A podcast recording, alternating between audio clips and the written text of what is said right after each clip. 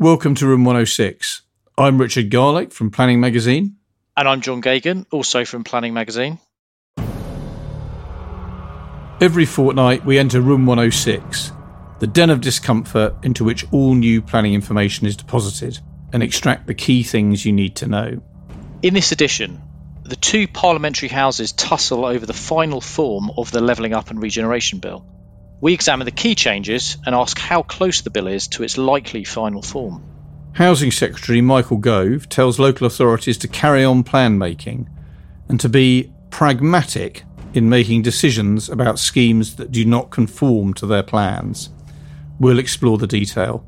Meanwhile, the government's infrastructure advisor has published its latest assessment of the UK's infrastructure needs for the next 30 years. We'll find out what it has to say about planning.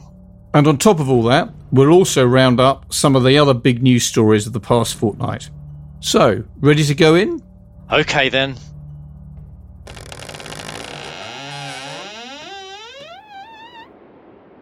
Well, here we are back again in room 106.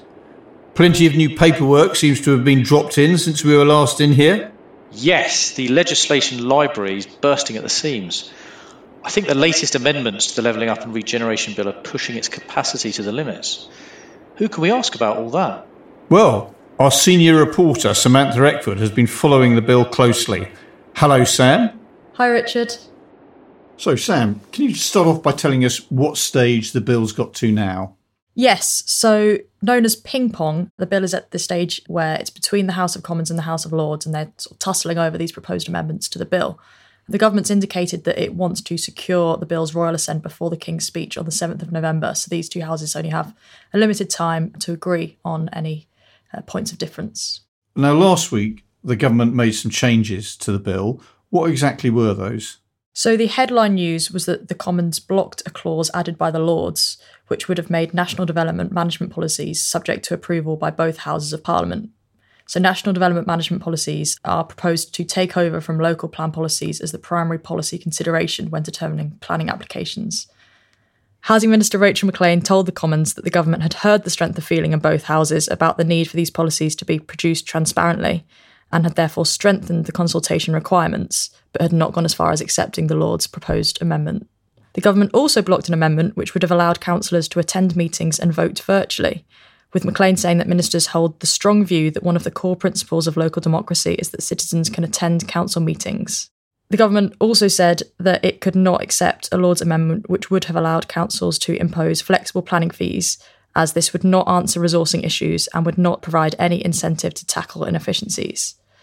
Other planning related amendments introduced by the Lords that the government said that it could not accept in the Commons include an amendment from Lord Ravensdale, which would have required the Secretary of State to have regard to the mitigation of climate change in preparing planning policy, an amendment from Lord Crisp, which established the Healthy Homes Principles, and an amendment which would have told local planning authorities that they must not grant permission for residential properties to be built on functional floodplains or areas at high risk of flooding. Okay, so the Lords had a chance to debate these government changes earlier this week. Which of the government changes did they accept? So, first of all, the um, government change on national development management policies stayed in the bill. Liberal Democrat peer Baroness Thornhill had proposed an alternative amendment that would have subjected the policies to upfront formal parliamentary oversight, which she said was supported by the RTPI, CPRE, um, and also by Labour. But this was rejected by peers, and so the Commons proposal was instead agreed. And just to remind us, so that Commons proposal is for additional consultation than had originally been proposed by the government, but will not lead to full parliamentary approval being needed for these policies. Yes, exactly that. Okay, and, and what other government changes did the Lords accept? So the Lords accepted the government's stance on the Lord Crisp's Healthy Homes um, Amendment, which would have established these healthy homes principles in the bill. And the Lords also accepted the Commons' approach to planning application fees. So, although Liberal Democrat peer Baroness Pinnock had tabled an alternative amendment which had proposed that income from planning application fees could be varied in circumstances where the income does not meet the cost of the planning services, this was rejected by peers, um, and so the Commons approach stands. And the Commons approach, just to re- reiterate, is basically saying to councils, no, you can't have more flexibility to raise planning application fees according to how you see fit. The government will still set those fees. Yes. Okay. Anything else that the, uh, the, the the Lords accepted in terms of the government changes? Yes, the Lords accepted um, the Commons' rejection of the amendment, which would have prevented authorities from being able to allow permissions for building on floodplains. So that approach stands. Okay, so all those matters have now, it seems, been resolved for the moment at least, but there are still some areas of dispute where the Lords rejected the changes voted for by the Commons. So, can you tell us about those? Yes, so there are two key points of difference here. So the first is Lord Ravensdale's proposed amendment on climate change, which would require the Secretary of State to have regard to the mitigation of climate change when preparing planning policies. Lord Ravensdale had proposed an alternative amendment in the Lords, which would have reversed the Commons' rejection of this, and it was approved by uh, the House with Labour's full support. So that one will have to go back to the Commons. The second is on virtual meetings. So the Lords voted to approve an amended version of the Commons motion on virtual meetings, which states that a Minister of the Crown may, by regulations, establish arrangements whereby, in circumstances specified in those regulations, a meeting of a local authority is not limited to a meeting of persons all of whom are present in the same place.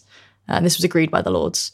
So this will go back to the Commons. Okay, so they've modified the proposal to basically, once again, try and enable virtual meetings to allow those to go ahead. The government's position is virtual meetings shouldn't be allowed when local authority meetings take place, and particularly, you know, for example, planning committee meetings, they must be in public so the public have a chance to attend. But the, the Lords are trying to create the potential for virtual meetings to take place if local authorities see fit. Yes. Just sort of stepping back a bit and sort of rewinding a bit, when the government made all these changes to the Lords' amendments, how were they received in the sector? So the main bone of contention those in the sector seem to have with what the government was proposing in the Commons was on national development management policies. So the CPRE said that the government had, and I quote, ignored the views widely held among parliamentarians and said that its changes effectively reverts the bill back to its original state. Similarly, Royal Town Planning Institute Chief Executive Victoria Hills said that the body was disappointed that these new policies were not likely to receive the same level of consultation as local plans and would not be scrutinised to the same degree as similar policies for nationally significant infrastructure. So this doesn't seem to be welcoming the government's approach on this. I mean, these are going to be very important policies. Um, they're, they're setting development management policies across the country. As most of our listeners will know, the idea is that um, instead of every local authority coming up with its with its own individual development management policies on on every issue, that the national development management policies will create the scope for national policies to be created, thereby saving uh, uh, local authorities a lot of time. But of course, it does centralise a great deal of development management policy making. So um, anybody who's worried about that will would want the maximum level of scrutiny, I suppose. But clearly, anyway, that's not now going to happen, or it doesn't look like it's going to happen because the Lords have accepted that they're not going to get a, uh, a parliamentary scrutiny of those new policies. And again, just going back to that earlier debate, when the government made clear that it was going to knock back many of the uh, of the the Lords' amendments, what else did we learn from it? So the key thing to highlight is that Maclean said the government would bring forward the updated national planning policy framework as soon as the bill receives royal assent. So for those in the sector that have been waiting for this since the consultation on the NPPF was published last December, that may come as welcome news. Okay, and just remind us when the bill is due to receive royal assent. The government said that it wants it to receive royal assent before the King's speech on the 7th of November. Okay, so the government is saying if the government holds to both bits of its timetable, we should have a finalised version of the of the NPPF revisions by early November. Supposedly so, yes. Okay, well, thank you very much, Sam. I fear there will be more amends in, in the next couple of weeks, so I will leave you here in the uh, in the legislation library and look forward to seeing you in room 106 again soon. See you soon.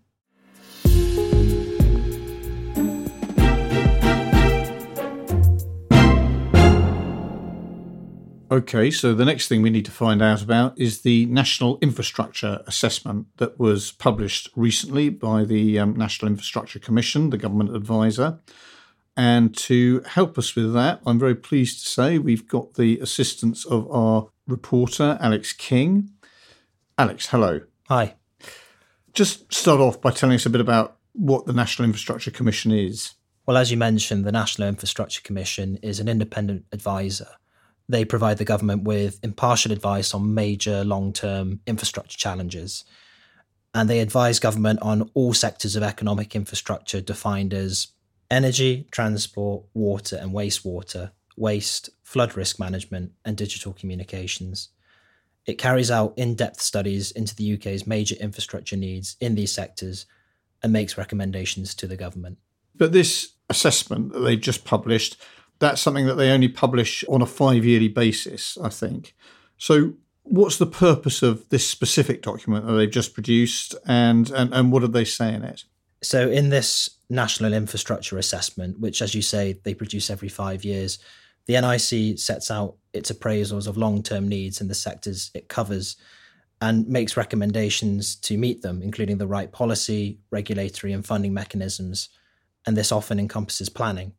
In its second National Infrastructure Assessment, published last week, the NIC sets out recommendations for creating what it calls an effective planning system capable of delivering the infrastructure needed to tackle climate change, boost growth, and increase climate resilience. The report highlights a need for significant public and private investment in infrastructure if the UK is to achieve all of this. For example, it's said that more than 17 new nationally significant electricity transmission projects would be required by 2030 to support electrification.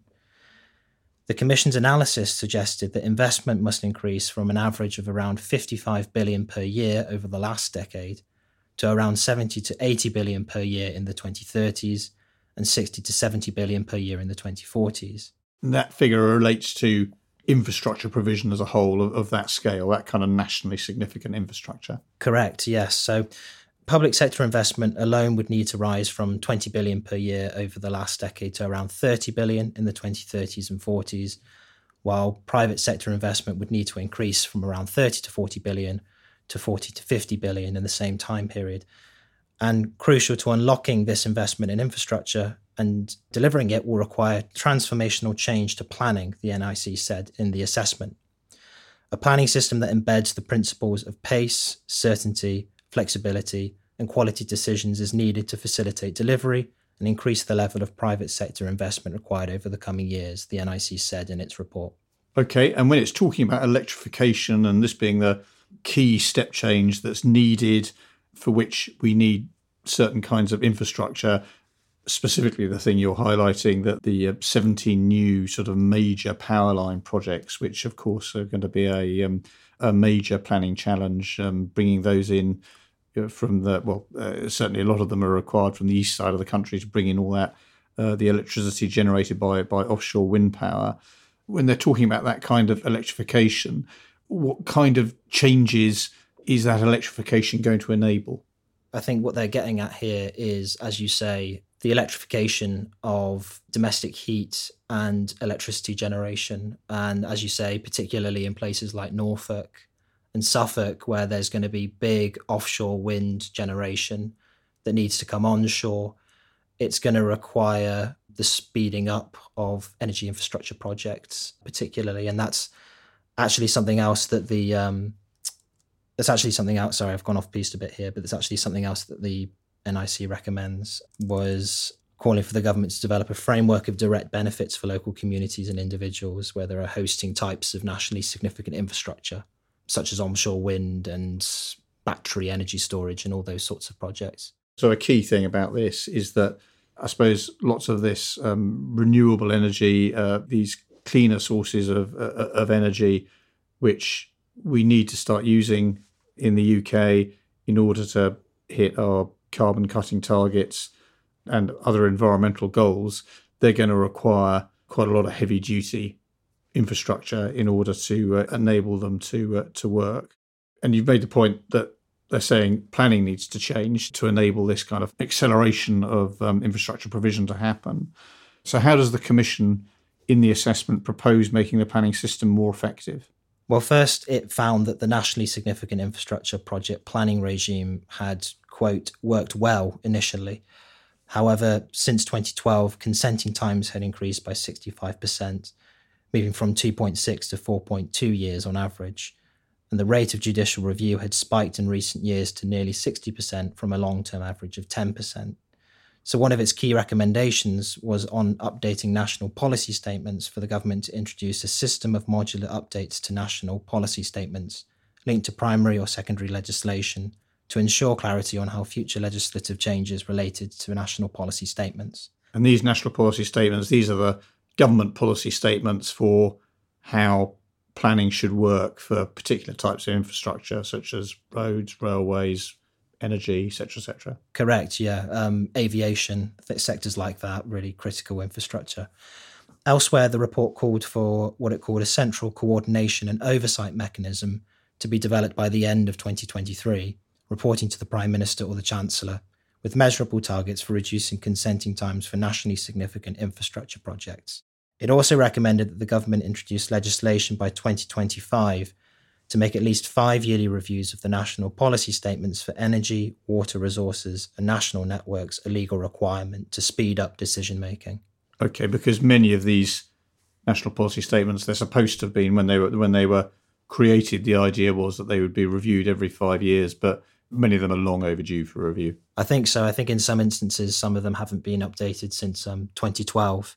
In other news, the NIC recommended that providing social, economic, or environmental benefits at the local level as well as national level could improve community trust in the planning system, which could in turn reduce the risk of legal challenge to energy infrastructure schemes. The Commission called for the government to develop a framework of, quote, direct benefits for local communities and individuals where they are hosting types of nationally significant infrastructure which deliver few local benefits by the end of 2023. So, both government and the opposition have talked quite a lot about infrastructure planning in recent weeks and months. How does what the Commission is saying differ from what the government has been saying its plans are for, for infrastructure? I mean, what's are, are there areas where they're actually singing from the same hymn sheet? I think so, yeah. Uh, the government is currently in the process of consulting on updating some national policy statements and emphasizing community and environmental benefits of hosting certain infrastructure schemes. So it consulted on nationally significant infrastructure on the 25th of July, and that proposed slashing the time it takes for projects to be greenlit, streamlining the current system, and establishing a new fast track route to planning approval for projects that provide community and environmental benefits. The government also sought views on the details to the operational reforms which it's looking to make to the nationally significant infrastructure projects consenting process. That consultation shut on the 19th of September, and we're waiting on the government's response to that. And what about what the opposition has been saying about infrastructure planning? Well, we had Labour Party conference earlier this month, and their Shadow Chancellor Rachel Reeves made a speech. Labour were briefing journalists prior to this conference speech that Labour would make a commitment to getting national policy statements updated within six months of forming a government. Reeves didn't actually end up saying anything on the subject, but it does seem like something that's being considered within the Labour Party for sure. I mean, there seems to be complete consensus, doesn't there, that something needs to be done to make these reviews of, of national policy statements happen regularly, happen once every five years. I guess the problem is there's never been any disagreement about that. Everybody agrees with that in theory. It's that just the practical difficulty of nailing for a government to nail its colours to the mast and say, this is what needs to be done in terms of planning for infrastructure. And and I wonder whether governments going forward are going to find it something that they are going to continue to want to kick into the long grass. But uh, let's hope not. What happens next with this assessment? It's a good question. So the government is required to respond to the assessment. According to an update to the National Infrastructure Commission framework document in October 2021, the government will respond, quote, as soon as practicable, unquote, endeavouring to respond within six months and not longer than a year. So we can expect a response by October 2024.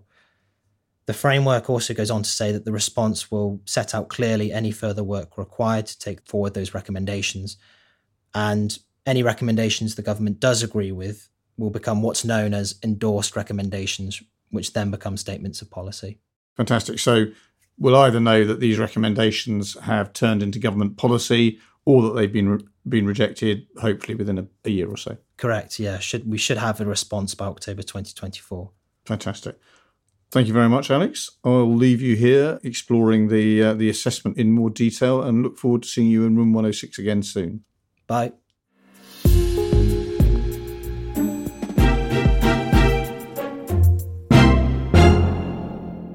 Okay, well, turning back to you, John, you've been looking at this letter that Michael Gove sent last week to local authorities.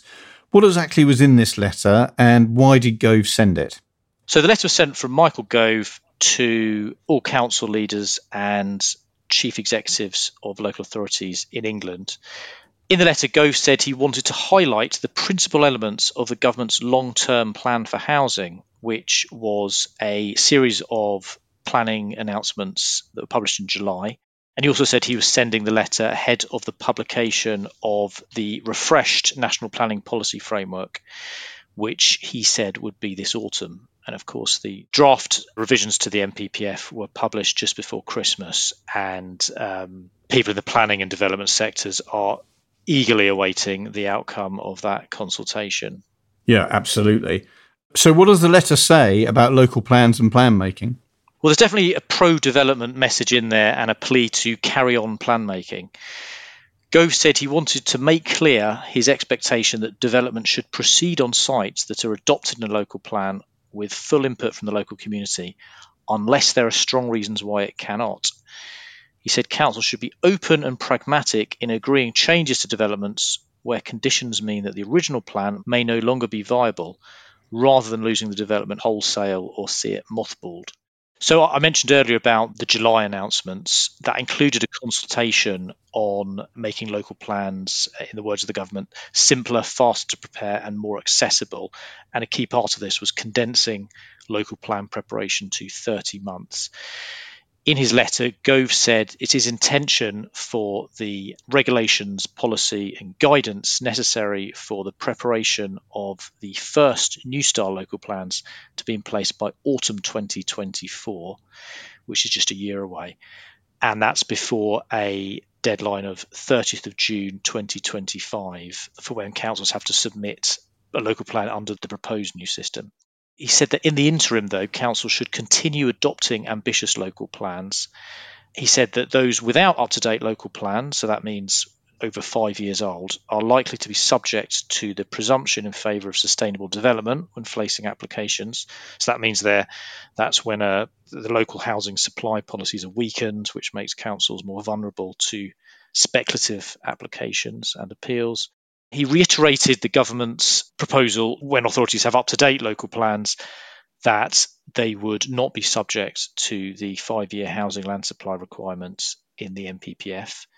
At the moment, those who don't have a five year housing land supply are subject to this presumption in favour of sustainable development, even if their local plan is up to date. What the government's saying is that when plans are up to date, then they're exempt from this penalty.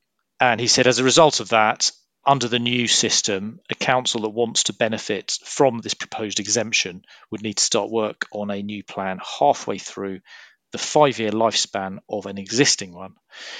Meanwhile, there was an update on one of the biggest planning announcements in the last year, which was last December when the government proposed weakening the requirement for councils to meet their local housing need requirements.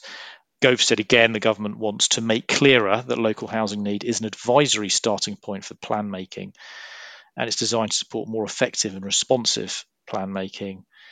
He said any housing number put forward by a local authority would still need to be both evidence based and tested by PINS at examination. So there's a bit of a steer there for councils that perhaps might prefer if they could um, pluck a figure out of thin air. That's that's not going to wash under the new system. What else does the letter say? There was some further advice in there for councils. He said authorities should make better use of small pockets of brownfield land by being more permissive, so more homes can be built more quickly. Giving more confidence and certainty to SME builders. So, um, again, we hear this um, pro brownfield land development message from the government. He also reminded councils of several initiatives aimed at bolstering capacity and capability that were announced in July. One of those we covered on the podcast recently, this proposed new super squad of experts. There was also another interesting announcement, which I, I wasn't aware of the government having previously made that it's going to carry out a comprehensive national survey of all local planning authorities to give us a fuller understanding of the skills challenges and shortages facing local government. And uh, what, what might be the government's thinking here? Well, it's not entirely clear, but it seems the government is again concerned about local plan delays, which have been an issue for almost two years now since the former Prime Minister Boris Johnson gave his um, infamous conference speech that suggested opposition to greenfield land development, and following that, a lot of councils paused work on their plans. And that seems to have got worse since the government announced these um, NPPF changes last December, where um, they proposed weakening the requirement for councils to meet their local housing needs. So, in the past 18 months, we've had frequent exhortations from ministers and the chief planner for councils to carry on with their local plan work, but we still have these frequent problems. It's not quite clear what the carrot or the or the stick is here that will um, change councils' thinking. No, obviously with local plan delays, we had Rachel Maclean and the sort of ongoing row with Spelthorne Council in Surrey, where she ordered it to stop withdrawing its local plan. So that's, I guess, an example of the government being quite robust where it comes to local plan delays but it, it remains to be seen if that's going to be a, a more widespread approach. But it is interesting, isn't it, to, to hear Michael Gove saying that he wants councils to be pragmatic about schemes that maybe don't conform with the local plan for some reason or another, which might be associated with something about a, a plan policy that might have looked viable to impose when the plan was drawn up, but in current circumstances don't look viable. And to also hear him saying that the council should be more permissive on small sites. This is possibly going to make, or probably going to make applicants think that there are things that they that they've got the Secretary of State's backing to push a bit back at councils who are waving local plan policies at them or being um, resistant to applications on small brownfield sites. Yes, it's a bit reminiscent of um, during COVID when the government was giving out this this repeated message of councils being flexible when it comes to um, applying local policies. And yeah, we certainly get that. We certainly get that sense here.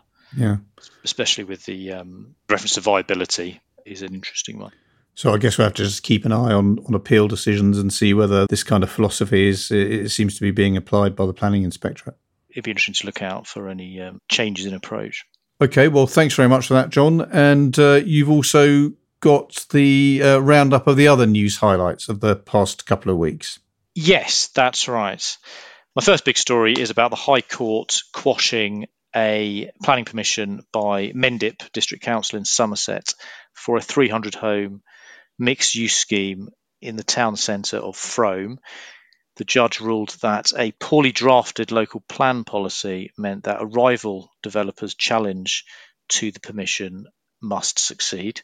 Elsewhere, plans for 300 homes on a greenfield site, which were allocated as Greenbelt in York City Council's long emerging local plan, have been approved by a local government minister who placed significant weight on the scheme's provision of new housing due to persistent underdelivery in the area.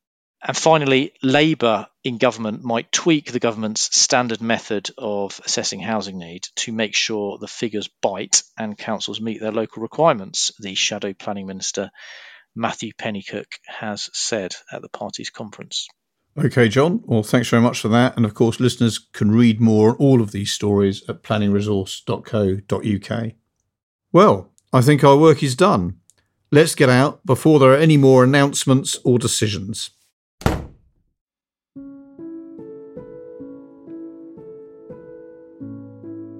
Great. That's another few weeks summarised. Yes, we'll be back with a bonus edition in a week's time, exploring how developers, landowners, and planning authorities can best make use of the extra time they've been given to prepare for the government's biodiversity net gain requirements. In the meantime, don't forget to subscribe wherever you normally get your podcasts. And to get a daily bulletin of planning news, plus weekly analysis and specialist bulletins, subscribe at planningresource.co.uk. Our thanks to producer Inga Marsden from Haymarket Business Media and Daisy Chaku from Rethink, and thanks for listening. Goodbye.